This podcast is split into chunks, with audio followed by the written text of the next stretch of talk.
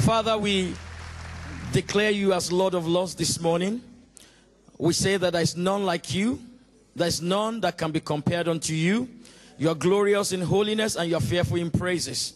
And so, Lord, we magnify your name this morning. We praise your name.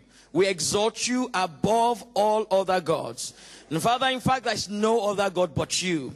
And so, Lord, let your name be glorified in this place today as we declare the praises of Jesus. Let the entrance of your word bring light, let it bring understanding.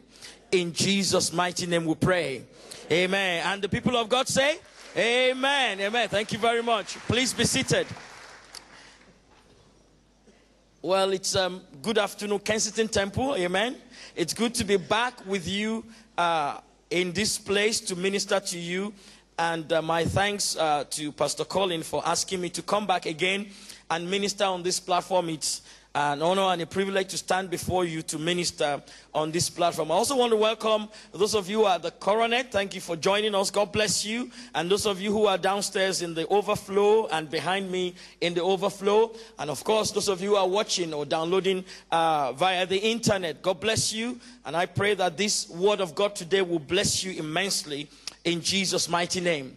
Amen. If you got your Bibles this afternoon, this afternoon, please go with me to the Gospel of Matthew, the Gospel of Matthew, chapter 16. And I need you to fasten your seatbelt because I'm going to be reading almost the whole chapter, but one verse. I'm not going to read the, the last verse, but I want to read the, uh, all the verses. Uh, amen the Gospel of Matthew, chapter 16. And for those who are worshiping with us for the very first time, we, we welcome you. Uh, please don't forget that after the service, there's a welcome room at the back. We'd like to meet with you and talk to you and introduce you to the ministry of Kensington Temple. And for those who do not know me, my name is Praise Olatono. I pastor the Kensington Temple Satellite Church in Walthamstow. And I'm glad to be here with you today. Amen. The Gospel of Matthew, chapter 16, from verse 1. Then the Pharisees and Sadducees came and testing him asked that he would show them a sign from heaven. He answered and said to them, When it is evening, you say it will be fair weather, for the sky is red. And in the morning, it will be foul weather today, for the sky is red and threatening. Hypocrites, you know how to discern the face of the sky, but you cannot discern the signs of the times. A wicked and adulterous generation seeks after a sign, and no sign shall be given to it except the sign of prophet Jonah. And he left them and departed. Now, when his disciples had come to the other side, they had forgotten to take bread. Then Jesus said to them, Take heed and beware of the leaven of the Pharisees and the Sadducees. And they reasoned among themselves, saying, It is because we have taken no bread. But Jesus, being aware of it, said to them, O you of little faith, why do you reason among yourselves because you have brought no bread? Do you not yet understand or remember the five loaves of the five thousand and how many baskets you took up? Nor the seven loaves of the four thousand and how many large baskets you took up? How is it you do not understand that I did not speak to you concerning bread, but to beware of the leaven of the Pharisees and Sadducees? Then they understood that he did not tell them to beware of the leaven of bread, but of the doctrine of the Pharisees and the Sadducees. When Jesus came into the region of Caesarea Philippi, he asked his disciples, saying, Who do men say that I, the Son of Man, am? So they said, Some say John the Baptist, some Elijah, and some Jeremiah or one of the prophets. He said to them, But who do you say that I am?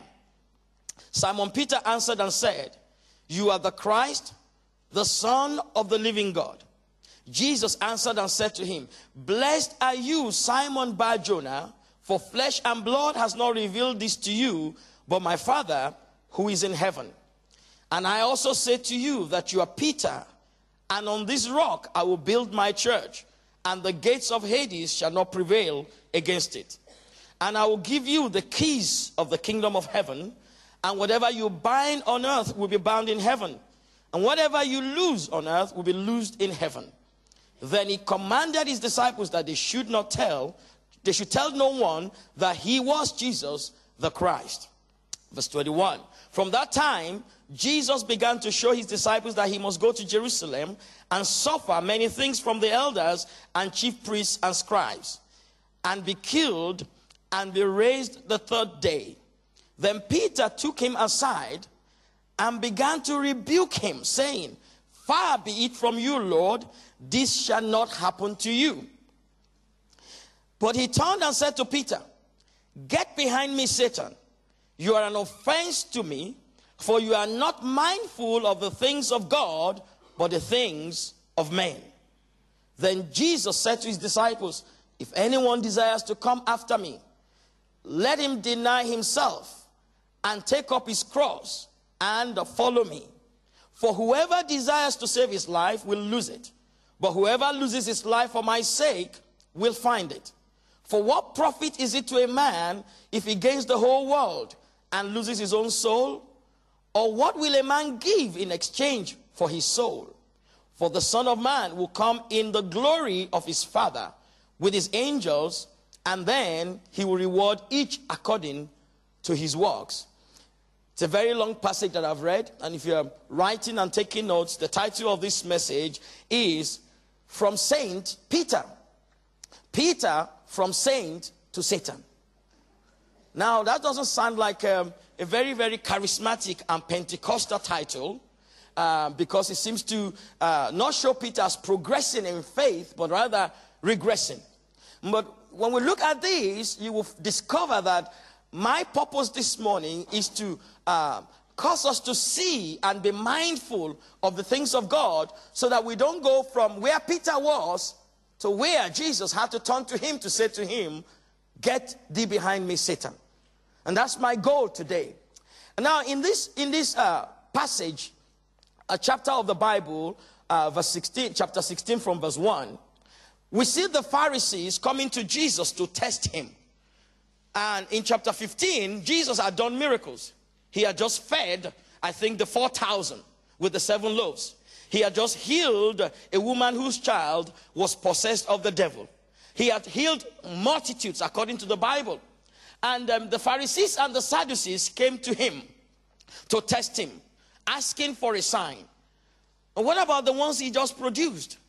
What about the signs that he just produced? They still came and said, like, you know, show us a sign that you are the Son of God. And he said, Well, I'm not going to show you any more signs. If these signs that I've shown demonstrated through my ministry is not enough for you, then you have to wait until I until I die on the cross and until I'm raised again the third day, like Jonah was in the belly of the fish. That was why he said to them, You will have no more sign except the sign of the prophet Jonah. You know, that's all you're going to get from me.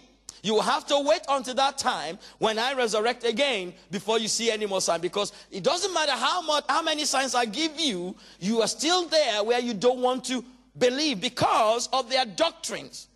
Now, the Pharisees, I mean, the, the Sadducees, I believe, are the ones who do not believe in the resurrection of the dead. And the Pharisees also, you know, believe something else.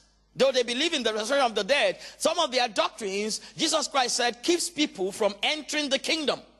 He said, You have the keys of the kingdom, you don't go in and you won't let other people come in. And so Jesus was telling the disciples here, you need to beware of the doctrine of the Pharisees and the Sadducees. But unfortunately, the disciples didn't catch on to it.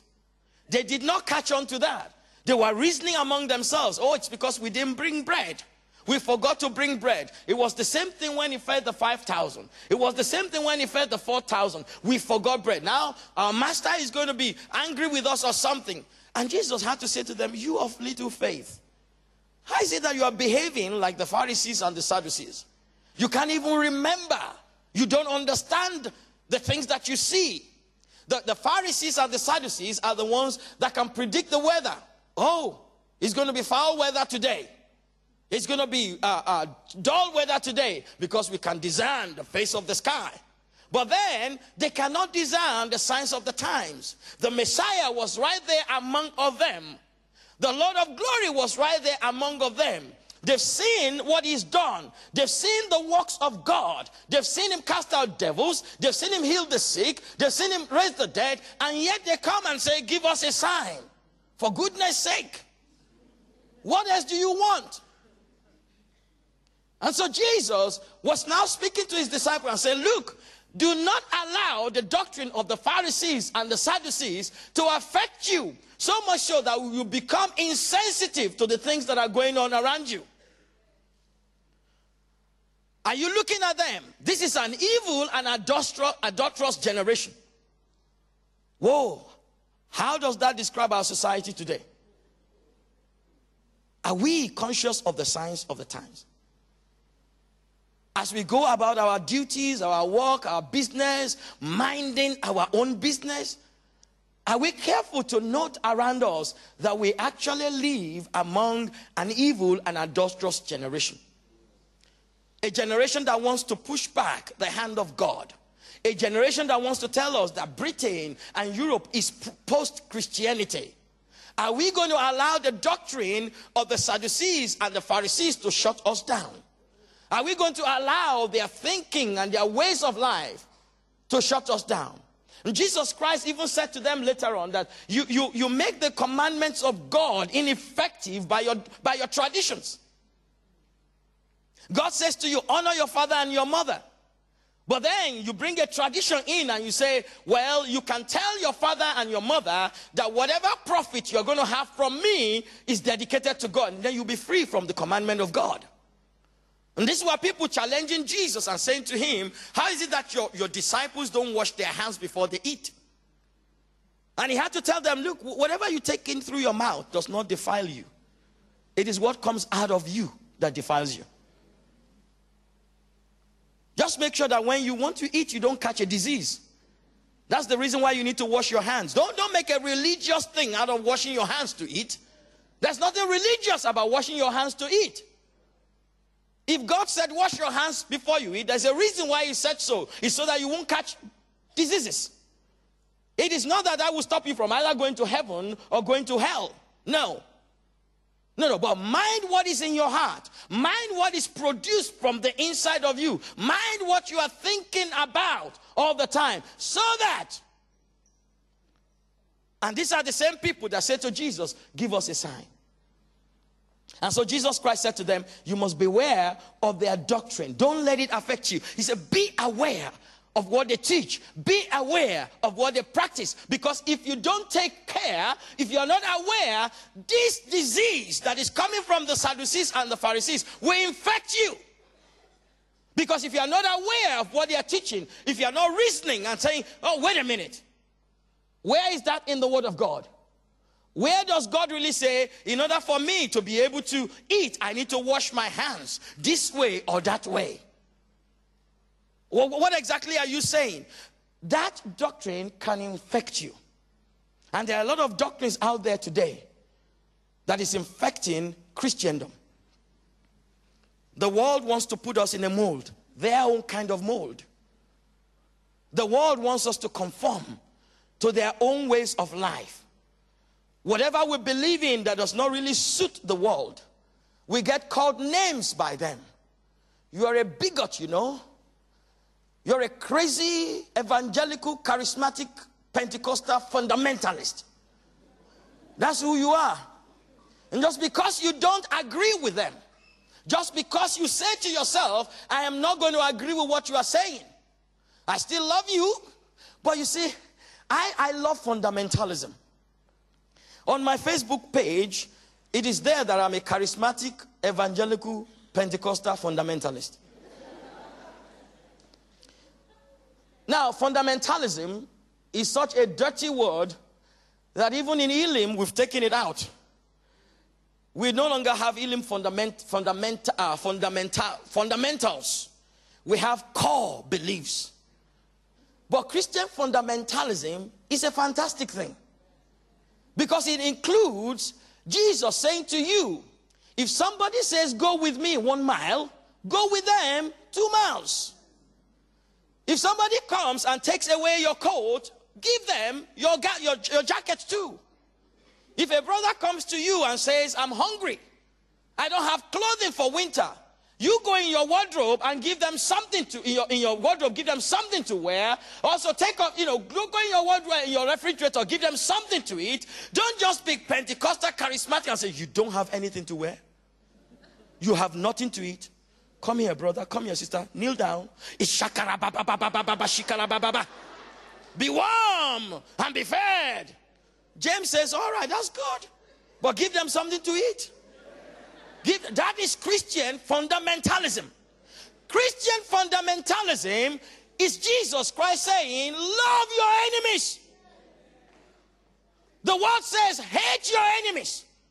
If you don't know what it means to hate your enemies, ask the Israelis and the Palestinians.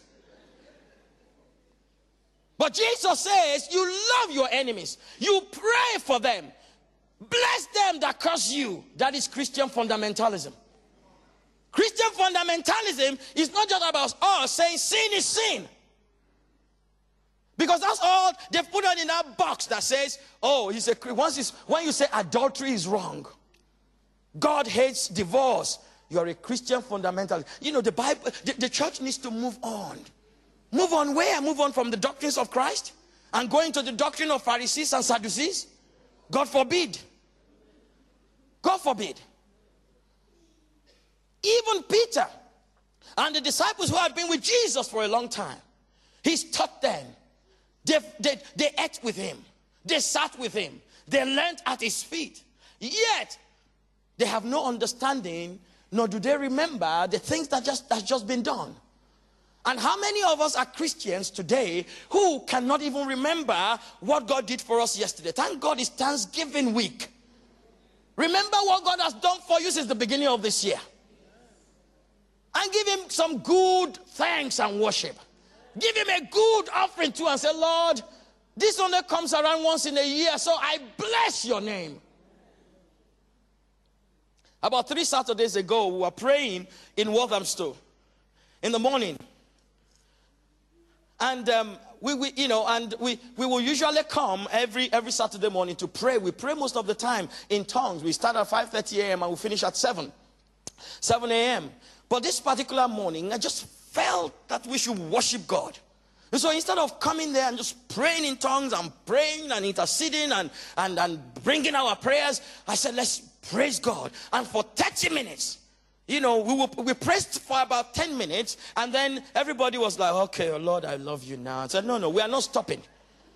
If I say, let's bind the devil now, we can go for one and a half hours. Oh, shut Satan, I bind you in the name of Jesus. Oh, well, thank God. It's a good thing to do. But I think it's a better thing to just give God thanks. To look at our lives. And that morning, I began to, I began to remember some of the things that happened to me a few weeks before. My wife had gone for shopping and had taken the car and came back, parked the car in front of the house, and then I wanted to go out too. So I opened the door, looked at my driveway, and my car was not there. And so I, I looked, I, I, you know, I called and said, Where did you, where's the car? said, The car is right out there. Are you blind? So No, I'm not blind. You come and see. And before she came out, I looked again, and my car was on the front lawn of my neighbor in front of my house. She parked the car, and the car had rolled off my driveway, cross a very busy road, and sat comfortably in the front lawn of my neighbor. A few, a few meters, just a few meters away from, from, from, from his window, window. There was a, almost a brand new BMW beside the car. My road, the road I live on, is a very busy road. There's a school on that road. It connects to a very busy Asda. So traffic is up and down, up and down. And then a following, you know, about three days later, I walked into my house and, and there was the smell of gas. And I thought, what's this horrible smell? And I went to the kitchen, the gas was there. And I, I you know, I, a couple of days later, I was taking my kids to school in the morning. It was very foggy, and then suddenly from nowhere, you know, like we usually say, it's not, it's not my fault. It's the fault of the other driver. Like the man who drove into a tree. Said, I was driving, I was just driving, and this tree just came at me. and so I was driving, and then this car just came at me. And I had to go on the curb, avoid a car parked in front of me, and then come back on the road. How that happened without an accident with my kids in the car, I still cannot tell. So I, I you know, I have things to thank God for. And when we count our blessings and name them one by one, it will surprise us what the Lord has done. So it's a good thing to thank God. I know you may be here today, you've lost a loved one, you've lost your job, maybe you lost your property, maybe things are not there, but you're alive. Thank God. Thank God. Thank God. Thank God. Reminds me of, of, of that story I learned as a young boy. Three men went to the river to to, to, to bathe. The first one came with his duvet. He only had a duvet. Took off the duvet, jumped in the river. And then after he's taken his bath, he came out and said, Thank you, Lord. At least I have a duvet to cover myself. I'm better than the man who just has a pant. Not long after that, the man with the pant came. Jumped in the river, uh, swam, and came out and said, Lord, thank you because at least I'm better than the man that is naked. Not long after that, the man that's naked came, jumped in the river, came out and said, Lord, thank you, at least I'm alive. when we look in our lives, we will always have something to thank God for. Come on, let's give a clap offering to the Lord. Hallelujah. Hallelujah. Hallelujah. I don't know about you, I've read the book of Job. and I still don't understand what, what was God's point. Neither do I understand how Job went through all that and did not curse God. I don't. But then I came to a conclusion that Job knew something about God that I need to know. And even now in our days, there's something about Jesus that we all need to know. And that was the point that the disciples missed. Peter missed that point. He's just warned them about the leaven of the Pharisees. They are teaching their doctrine. And then he went to them, and he, he turned to them and said, Okay, all right, now, let's do a test. It's classroom time. Who do people say that I am? Oh, that was an easy answer. because it was an answer from the flesh. You don't it was an answer from the mind. You it does it's not difficult. Oh, people, people are talking about you. We hear them all the time. Some say you are Elijah, some say you are Jeremiah, some say you are one of the prophets. They say all that. Jesus Christ, mm, all right. But you, who do you say the Son of Man is? Who do you say I am? You. What, what, is your, what is your understanding of who I am? And at that minute, God Almighty spoke to the heart of Peter, and Peter said, You are Christ, you are Jesus the Christ, the Son of the living God. Jesus turned to him and said, Peter, don't think you are, you are wise. No, no, no, no. Don't think you are wise. You are not wise at all. You are not that smart. Because flesh and blood has not revealed that to you. My Father in heaven has just given you a revelation. And upon that revelation, upon that rock, I will build my church. I will build my church, said Jesus. And the gates of Hades will not prevail. Everything the church does upon the revelation of who Jesus is, the enemy cannot stand against it. It doesn't mean that the enemy will not attack it. And of course, we know when Jesus was talking about his church, he's not talking about Kensington Temple building. He's not talking about Kensington Temple as an organization. He's talking about the people, you and I. He says, I will build you and the gates of Hades will not prevail. When we gather together as a church, the enemy will not be able to stand against us based on what we do concerning the revelation of Him that we have. Is that not the problem today? Because I see the gates of Hades. It's the gate of Hades that says Europe and Britain is a post-Christian you know, world. I see the gates of Hades saying you cannot pray in school. I see the gates of Hades that says you are a, you are a, you are, a, you are a worker in British Airways. You can't wear your crucifix. I see the gates of Hades that says you, you cannot say, God bless you at work. You get sad. I see the gates of Hades saying you, you run a BB in your house under your own roof. Anybody can come and bring their own doctrine of the Pharisees and the Sadducees and impose it on you. And when it goes to court, you get a fine and your business is almost being run down. I see the gates of Hades everywhere. And what I see also are Christians running helter skelter, looking for what is not lost.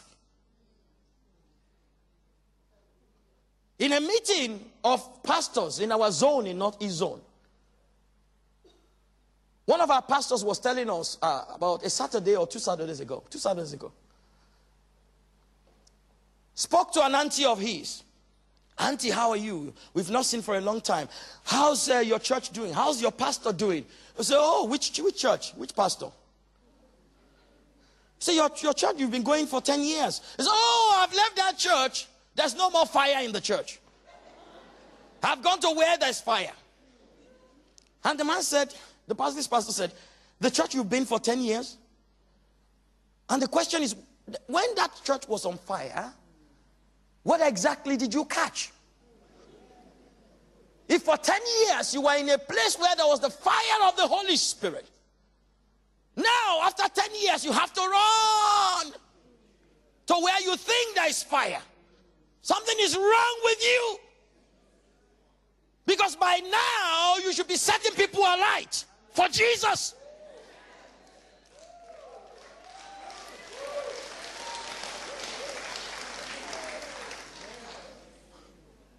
Christians run all over the place because they cannot remember. Jesus Christ, can't you remember the feeding of the 5,000 and the feeding of the 4,000? That I did it with seven loaves and five loaves. Can't you understand what I'm trying to do? Discipleship is the way forward. This woman ran from a church that was built on programs. We do a program this year. We bring the, the, the, the latest big doobie from America. Next year, we'll, we do another program. We bring the latest big doobie from Europe. And then the following year, we do another program. We bring the latest big doobie from Asia. And then the next year, we do another one. We bring the latest flavor from Africa. And then it comes to a time when you've brought all of the flavors. And people keep coming every year and when there's not, they go to another conference. In fact, there's a new block, there's a new kid on the block who is doing exactly the same program, only he calls it another name. It's still the same, you know, international gathering of patriots. Now, this one is doing international gathering of Scud missiles.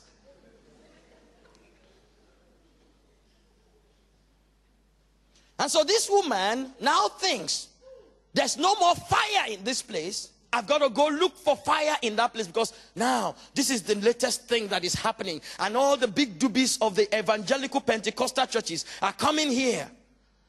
And I'm saying you are running away from fire and you are going into a strange fire. Because where you are running to now, you, you have to come and buy Ribena and olive oil and mix them together and drink them for the anointing or for whatever. I had a member of our church in Walthamstow that went and then came back and said, ah, Pastor, I have to tell you something. You know, I went there. My friend invited me. My friend said, Come. And I went. And then we queued up. And then they said to us, We have to buy Ribena from the church. We have to buy olive oil from the church. We can't bring the one from our house, the one I bought from, you know, from the corner shop, because it's not anointed.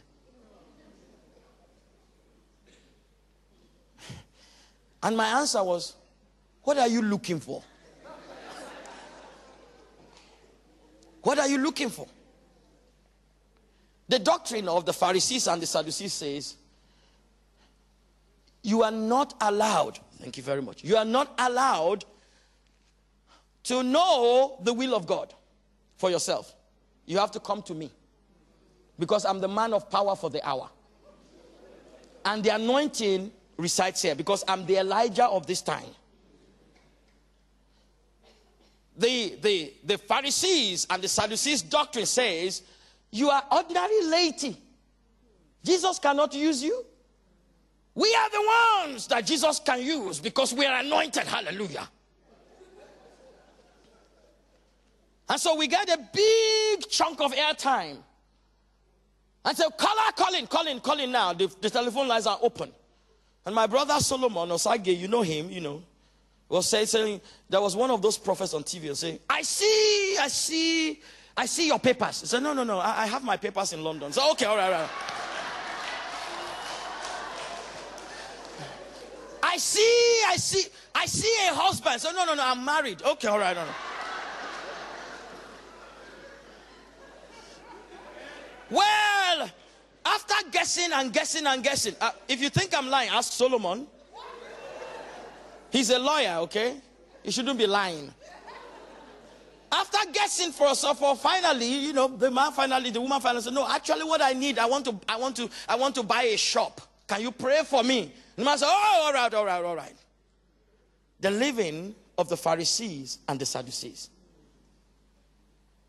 Take a look at where you're working right now your office, your clinic, your business. Who is going to be the mouthpiece of Jesus in that place but you? Who does he have in that place but you? Who is going to represent him in Hollywood? Who is going to represent him in the West End? Unfortunately, Pastor Colin has left that, you know, area of human endeavor. But for us as Christians, we must understand the doctrine of Jesus. He says, You go and make disciples of all nations. He said in Ephesians chapter 4, from verse 11, that anyone who calls himself a pastor, an apostle, a prophet, a teacher, and an evangelist, their job description is to equip the saints of God to do the work of his ministry. That's why every cell leader in this house is a minister of the gospel of the Lord Jesus Christ. Everyone going through our discipleship structure, living free, encounter, mastering leadership one and two, you are a potential minister of the Lord Jesus Christ. Because when you finish your training, the work starts. Because where Pastor Colin and Pastor Amanda and the primary 12 and all the pastors cannot go, you can go. But the doctrine of the Pharisees and the Sadducees says we have the keys of the kingdom. We are not going in anyway. We are not going to open the door for you. Here in this place, it's about opening the door for everyone who will align with the apostolic authority over this house.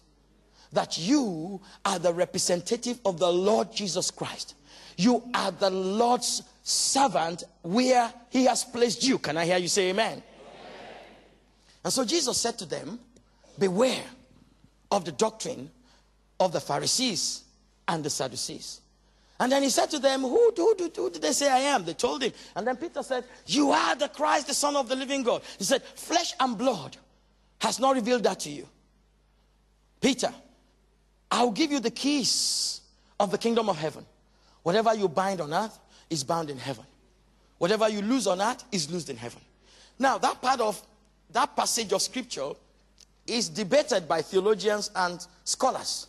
What exactly does it mean? Does it mean that we can bind the devil? No, no, it doesn't mean that we can bind the devil. It just means that those words mean, you know, you can forbid things in governmental role in the church. You can allow things in governmental role in church. Like when the Jews in the Acts of Apostles were saying to the new believers, you need to be circumcised. The council in Jerusalem came understanding what God wants for his people and said to them, No, we will not put this burden on you. Just make sure that you, you know, we, we, we, we, we permit that you be not circumcised because now we're talking about the circumcision of the heart. And so, where it says that you cannot become part of the Jewish community unless you are circumcised, the apostles in their governmental role now said, We permit you not to be circumcised. And they say, That's all that it means. Thank God for that. But for me, I like the fact that they, they say that it says you can forbid something and permit something. Which means for me, I can forbid the activities of the devil in my house.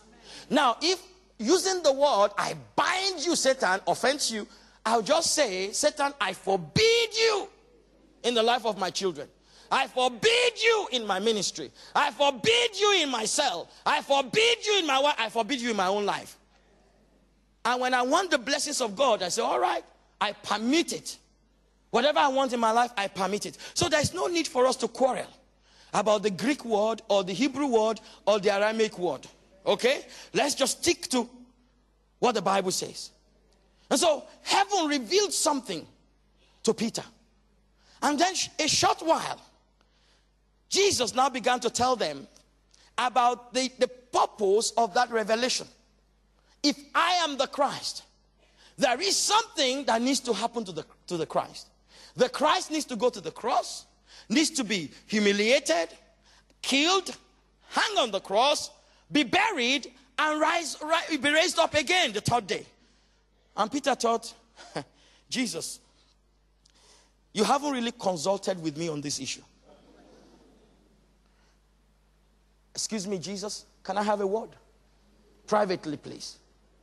And the Bible says that Peter began to rebuke the Lord. oh, my word. I can't even rebuke Pastor Colin. I'm not allowed to rebuke Pastor Bruce. Not because they are, you know, they are God or something, but it's just apostolic authority, apostolic alignment. We can, we can, we can, we can advise and confer with our leaders. But we must line up with the apostolic authority. We must line up with the apostolic vision.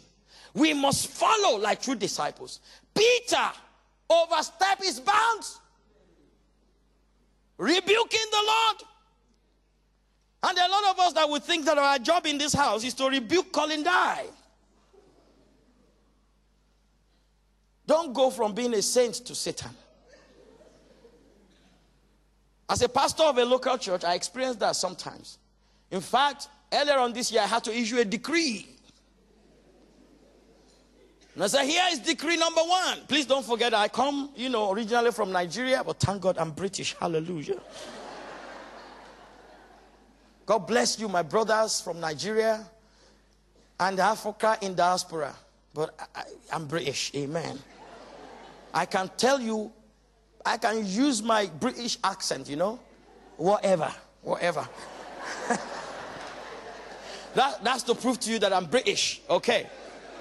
All right, let's let's get back to to my preaching. Amen. And in Walthamstow, I had to issue a decree. Decree 101. And you know, in Africa, when the dictators take over, is they suspend the constitution and they now begin to rule by decrees. Thank God that we also, as children of God, we can rule by decrees. Amen. And so my decree 101 in Walthamstow is that thou shalt not come to the pastor with a good idea. Thou shalt come to the pastor with a God idea. And the God idea is that whatever you are coming to suggest must be born out of prayer. Pray about it. Let God give you a direction about it. And then come and say to me, Pastor Praise, I sense in my spirit this is what this is what God is laying in my heart. And because it's born out of prayer, it becomes something that my I may I may say, okay, all right, let me go and pray. But it becomes something that the Holy Spirit begin to prompt me about because it's born out of prayer. Peter thought, I got a revelation about you. I know who you are. And because I was the one that got the revelation about you, I'm also the one to determine your purpose and how you end up and how you do this ministry. Don't, don't you know that if you go to the cross, it's going to affect me? Where's my position as your right hand man? And sometimes that's the way we think. Peter Jesus said to him, Get thee behind me, Satan, because you are not mindful of the things of God. Your mind is not full about the things of God. You don't know what is coming from heaven. Yes, my father gave you a revelation, but that was what you, you just had a revelation. Peter was like the sons of the prophets. They came to Elisha. They said, Do you know that the Lord is going to take your master away today? He said, Shut up, I know. Man, your business. They came to him, You know, God is going to take your master away from you today. Hold your peace. They had a revelation. They didn't know what to do with the revelation. They could have said, We know you've been following this man for some time. There is a deposit in your life. When this man goes, we want to be there so that we can catch something from you. If we don't catch something from him, we can catch something from him. But they were, they were just going around in their revelation. Probably Peter was going around. I'm, I'm reading into the text now, so please forgive me. Was saying, Did you hear Jesus? Not flesh and blood. This is not human reasoning. This is not logic. I, you know, God took me into the, not like Pastor Robert Ladon, you know, I, I, I, there was something about that day. I sensed the Holy Ghost. He became cocky because of revelation. And he thought he could rebuke Jesus. And some of us think also that we can rebuke the apostolic authority over this house. Don't go from being a saint to a Satan. Please understand, I'm not saying that Pastor Colin is a perfect human being. No. But I'm saying you don't carry the burden that he carries. I'm standing on this platform and my eyes can roam around this hall and I can see almost everybody's face. But my sister sitting right here in the front row, she's got a front row seat can only see me and what's behind me. Can't even see the person sitting right behind, behind her. And that's the burden of leadership.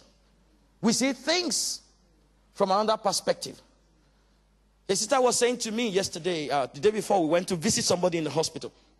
I said, you know, Pastor, you know, this, this brother in the church and this sister, you know, they are now born again and, you know, they still live in the same house. And I said, hold your peace. There are issues that you don't know about. There are issues of discipleship that I'm dealing with. Okay, and you don't know, you only had their testimony. These are people for two years, their lives were on hold because there was a court case pending. They couldn't move forward. The man was looking at 11 years in jail for what he did not do.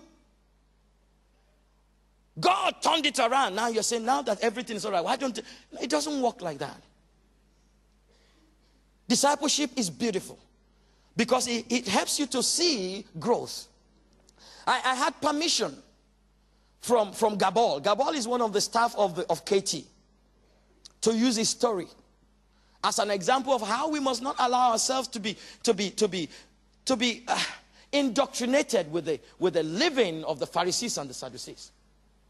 Gabal uh, is a friend to somebody in my, in my, one of my disciples in Walthamstow.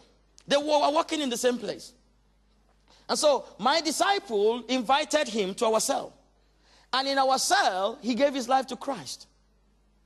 And I thought, you cannot be coming all the way from West London to East London to attend cell meetings every Tuesday evening. It's not going to be too long before you, you give up. And so I brought him. I, I came to, to uh, my meeting, our primary 12 meeting with Pastor Colin on a Wednesday. I said, Gabal, come and see me. And so he came. And I took him and I handed him over to Gabriel, our Gabriel in this house. And Gabriel took him up and began to disciple him. And then I will meet with him once in a while when I'm in, in, in, in, um, in, in Summit House. And one day we sat down talking in the, in the, in the, in the, in the uh, counseling room. And he said, I want to be baptized. You know, but you know, I have my girlfriend and we are living together. And I said, Well, you're a child of God now, things have to change. You need to go and bunk together with a friend, not in the same house anymore. You see, we are fundamentalists because we believe in such things. Before you became born again, you were out, you could do whatever you want. But now you are a child of God. The doctrine of the Pharisees and the Sadducees no longer hold in your life. And he said to me, This is going to be difficult. I said, Yeah, it's a test of what you believe. It was difficult for Job, it was also difficult for Paul. But that's, and to cut the long story short, he's married, his wife is born again. They've been on school of uh, uh, living free. They've been on encounter and they are living their lives now. That's the power of discipleship. That's the power of the vision that God has given us in this house. That is not about you come to my program. In any case, why do we advertise on Christian radio and Christian TV? We're advertising to Christians, isn't it? Leave your church and come to mine. I have a better program. The latest big doobie is the one coming to my meeting. Come, but bring your gate fee also. And that's not what the kingdom is all about. The kingdom is about you being a representative of Jesus Christ. That when you come into this house, you, are, you, you join a cell, you become a disciple of Jesus Christ. And then you are trained to also become a discipler. That everything that you have received, you are able to give it away to somebody else. And you know, the kingdom of God is for the hearts and the souls of men. Jesus Christ said to them, In order for this to happen, you must take up your cross and you must follow me. The cross is an instrument of death. He's saying you must, if you desire, it's a desire that you must have. Jesus is not compelling anybody to follow him.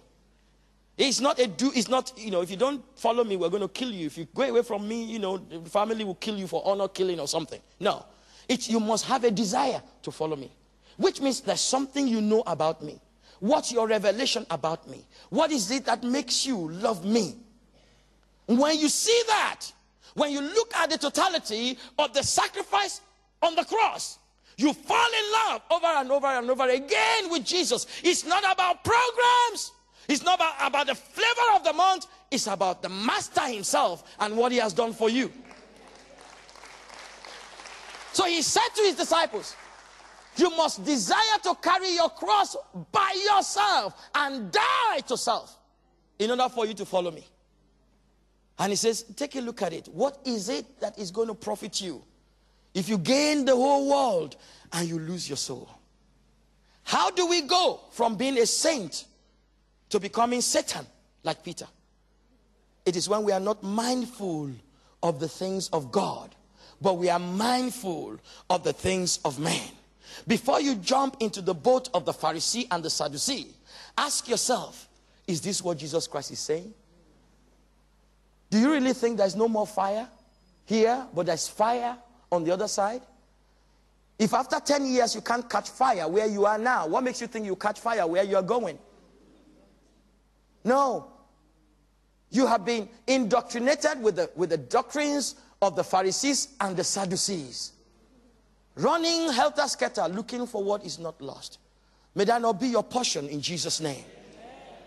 May you be somebody that catches fire for Jesus and sets other people alight for Him in the mighty name of Jesus Christ. So, how do we avoid falling into the same trap that Peter did? It's in Romans 12, verse 1 to 3. He says, Brethren, I, I beseech you, I beg of you, present your bodies as a living sacrifice to God, holy and acceptable, which is your reasonable service. Dying and taking our cross and following Jesus every day of our lives is something that is reasonable. It's not something spiritual, high up there that only spiritual people can do. No, when you look at Jesus, you want to follow him with your cross. And he says, We must renew our mind. We must renew our mind.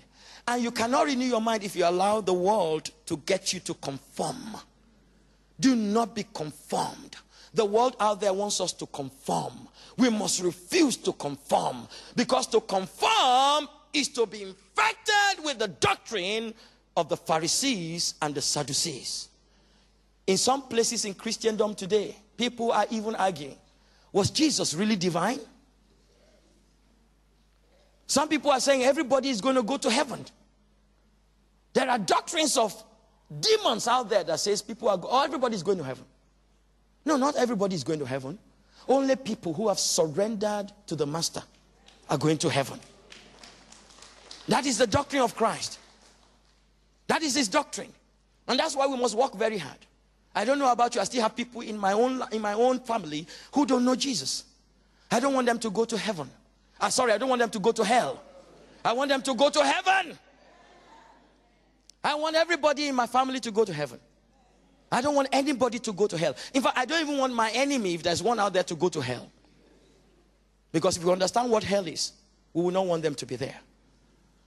Let's make up our mind that will renew our mind with the word of God. That's how we stay away from the doctrine of Pharisees and Sadducees. We renew our mind. God said to Joshua, This book of the law will not depart from your mouth. You meditate in it day and night. Keep it in your mind. Keep it in your mind. Meditate in it. Keep it in he, The psalmist in Psalm 1 says, You know, uh, uh, if you do not walk or stand or sit with the wicked, with sinners, and with scornful people, but your delight is in the law of the Lord. In it you meditate day and night. He says, You'll be like a tree that is planted by rivers of waters. You bring out your fruit in your season. Your leaves will not dry. And whatever you lay your hands on will prosper. I say, whatever you lay your hands on will prosper. Whatever you lay your hands on will prosper. But that must come from you renew your mind with the word of God. Which you consciously avoiding the doctrines, the leaven of the Pharisees and the Sadducees. May that be your portion in Jesus' name. That whatever you lay your hands on will prosper. In the mighty name of Jesus Christ. Let's bow down our heads to pray. Father, I want to thank you. Thank you for your word that has come. For the entrance of your word brings light, it brings understanding. Lord, I pray this afternoon as your people go. Let them be careful and beware of the doctrine of the Pharisees and the Sadducees that is out there. Let them be focused on your vision and your commission for this house, which is to make disciples of all nations. And Father, I pray that we all will align with the apostolic authority and vision that you've given our leaders in this house. And that we will stop running to and fro looking for what is not lost. In the mighty name of Jesus Christ. Give us the courage and the boldness to walk in the light of Christ. That our lives may produce fruit for you. In Jesus' mighty name. Amen. I want to say one more thing. If you're here this afternoon, you've not given your life to Jesus Christ, please don't leave this place without doing that. Amen. Please come forward. Come and talk to somebody here that can speak to you about how you can align yourself with Christ. Amen. God bless you as you go. Thank you, praise.